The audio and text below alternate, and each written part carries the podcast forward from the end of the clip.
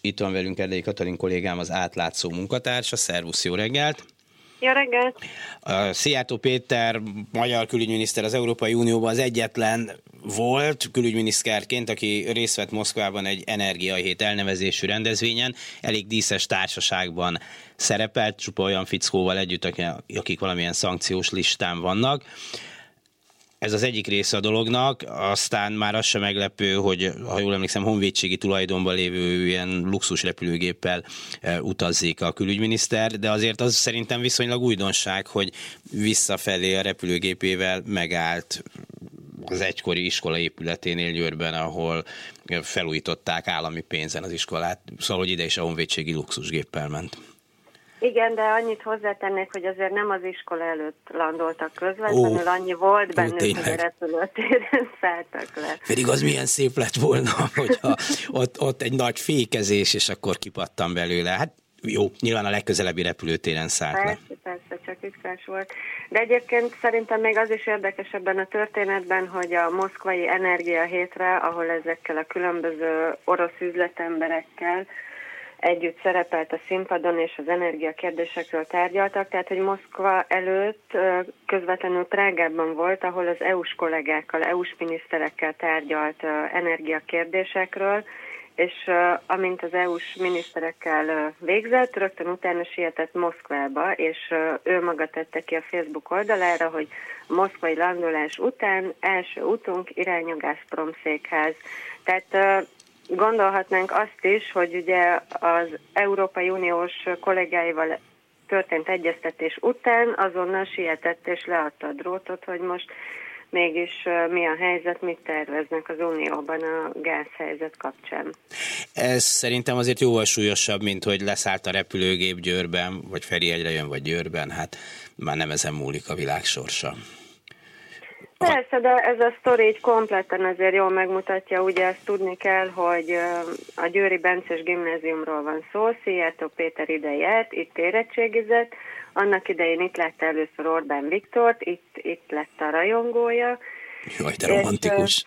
És, nagyon, igen, és ugye azt az új épületet, amit most megtekintett, ezt az államtól kapták ajándékba a bencések, de úgy, hogy ez egy magáncég tulajdonában volt, ez a Lloyd Palota, a bencések szóltak az államnak, egy nyilván Szijjárton keresztül, hogy nekik kéne az az épület, mert kicsi már az iskola, és akkor az állam megvette a magáncégtől, aztán ingyen odatta a bencéseknek, és aztán adott nekik állami támogatást vissza nem térítendő pénzt, hogy fel is tudják újítani. Tehát ilyen sokszoros ajándék, azért, mert oda járt iskolába. Jó, nyilván egy neves iskoláról van szó, de hát azért mégis nem gondolom, hogy bármelyik gimnázium ilyen kegyben részesülne, hogyha segítséget fordulna az államhoz.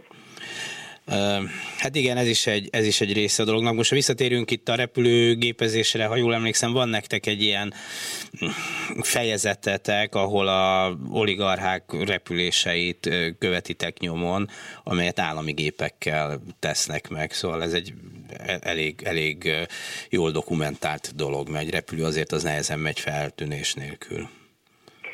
Igen, Hát ugye az a helyzet, hogy ezeket a katonai gépeket viszonylag hamar a megvásárlásuk után letiltották a nyilvánosan elérhető repülőkövető oldalakról, mert így nem szerették, hogy megírja a sajtó, hogy Orbán Viktor vagy Szijjártó éppen hova ment velük.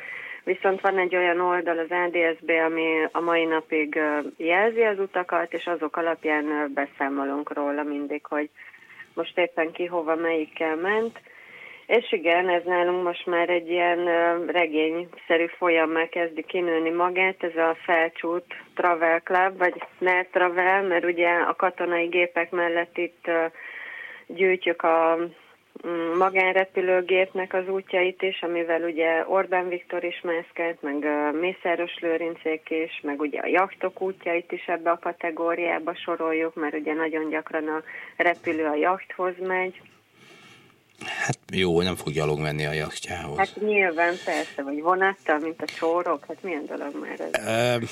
Most persze egyrészt nyilván furcsá jön ki, hogy katonai gépeknek álcázott, de hát még csak ilyen luxusgépekkel megy a külügyminiszter, és most tekintsünk el attól, hogy miről tárgyal, meg tárgyal az Európai Uniós kollégáival majd, ahogy te fogalmaztál, megy árulkodni Moszkvába, de hát lehet, hogy ezt tényleg vizerjáratokon nem lehet megtenni, mert akkor két napig állna a repülőtéren, és még kártérítésre fizetne neki a cég. Szóval, hogy, hogy ez egy a politikában egy bekalkulálandó költség legalábbis részben. Persze, csak hát Moszkvába ugye egyértelműen nem mehetne vizerre, mert ugye most uh, nem, nem mennek és nem jönnek oda repülőgépek szintén a szankciók miatt. Uh, igen, itt tulajdonképpen arról van szó, hogy ugye ez más országokban is teljesen bevett gyakorlat, bár azért nem ennyire sűrűn veszik igénybe a különböző kormánygépeket.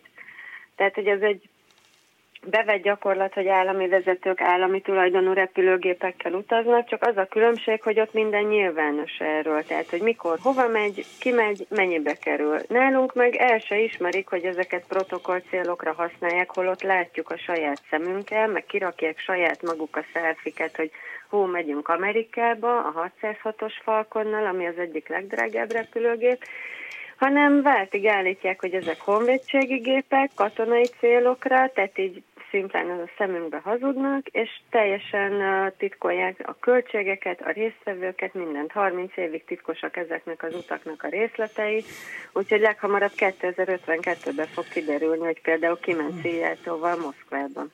Aha. De azt mondod, hogy van olyan alkalmazás, amivel lehet látni, nem lehet teljesen eltitkolni ezeket az utakat? Mert igen, igen, igen. Csak azt nem látjuk, hogy kiült még a repülőgépen mellette. Igen, ez sajnos nem, de most uh, épp rajta ugye múltkor uh, a birtokunkba került egy szerződés, ami alapján a miniszterelnökség megrendeli ezeket a katonai gépeket ilyen, ilyen külön repülésekre, és hát ez alapján próbáljuk megszerezni az úgynevezett költségösszesítőket, hogy legalább azt lássuk, hogy egy-egy adott út, mondjuk a miniszterelnök úrnak a, a horvátországi, vagy legutóbb nyáron az amerikai kiruccanása, az mennyi pénzbe került, úgyhogy rajta vagyunk, hogy minél többet megtudjunk ezekről az utakról. Azt érdeklődéssel várjuk meg 2054-ig, most nincs időm várni. Na de hogyha azt tudjuk, hogy egyik pillanatban mondjuk Szijjártó Prágában van, a következőben Moszkvában, majd a Győri gimnáziumánál, akkor sejthetjük, hogy nem hopponálás útján tette meg ezeket a távolságokat. Nem? Persze, Tehát, hogy pif elrepült. Igen, hát meg azért viszonylag könnyen meg lehet nézni. Eleve ugye kirakják a fotókat, tehát felismerhetőek a repülőgépek, de ha éppen nem, akkor meglátjuk, hogy Seattle mondjuk, nem tudom, Berlinben van, akkor megnézem, hogy a négy gép közül melyik ment oda. Hát ha az egyik, akkor nyilvánvalóan azzal ment és ugye nem olyan régen Orbán amerikai útjával kapcsolatban Hardi Mihály repülési szakértő. És a Klubrádió főszerkesztője. A Klubrádió főszerkesztője, és igen, ezt nem akartam eltitkolni véletlenül se. Szóval ő nagyon ért a repüléshez, és kiszámolta nekünk, hogy az átlátszón egy cikkben, hogy egy ilyen falkon, amivel Seattle is most Moszkvában volt, ez óránként kb. ilyen 3 millió forintba kerül. Tehát az üzemanyag, a személyzet, a légtérhasználati díj, tehát minden, mindennel összeszámolva, mindent egybevetve óránként 3 millió forint, hát ki lehet számolni, hogy akkor egy ilyen kiruccanás mondjuk Győrbe, a volt gimnáziumba, az mennyibe kerül, nagyon sokba. Néhány hónappal ezelőtt egy egykori kollégánk, aki ma már nem újságíró, hanem pilóta, de rendelkezett ezekről a dolgokról információkkal, hogy ki hova repül, vagy tudta, hogy mit hol kell megnézni, arról számolt be, hogy a, hát nem tudom ezt finomabban elmondani, a magyar titkos szolgálat gyakorlatilag megfenyegette, hogyha továbbra is terjeszti ezeket a híreket, akkor abból baj lesz, mert hogy a miniszterelnök akár a külügyminiszteri sójár, ez, ez titkos, nehogy az ellenség megtámadja. Szóval te te nem félsz vagy téged nem fenyegetnek-e? Nem, én meg nem kaptam ilyen, ilyen intelmeket vagy fenyegetéseket. Nem gondolom, hogy bármi olyat tennék, ami kifogásolható lenne, hiszen utólag írunk mindig az utakról, hiszen ugye utólag látjuk, hogy hova ment tegnap, vagy ma reggel adott repülőgép, és én azt gondolom, hogy ezeknek a részleteknek, hogy ki ment, hova ment, mennyibe került, ezeknek egy demokratikus országban nyilvánosnak kell lenniük. Azért csak vigyázz magadra. Köszönjük szépen Erdei Katalinnak, az átlátszó munkatársának. Szervusz, viszont hallásra. Köszönöm szépen, viszont hallásra.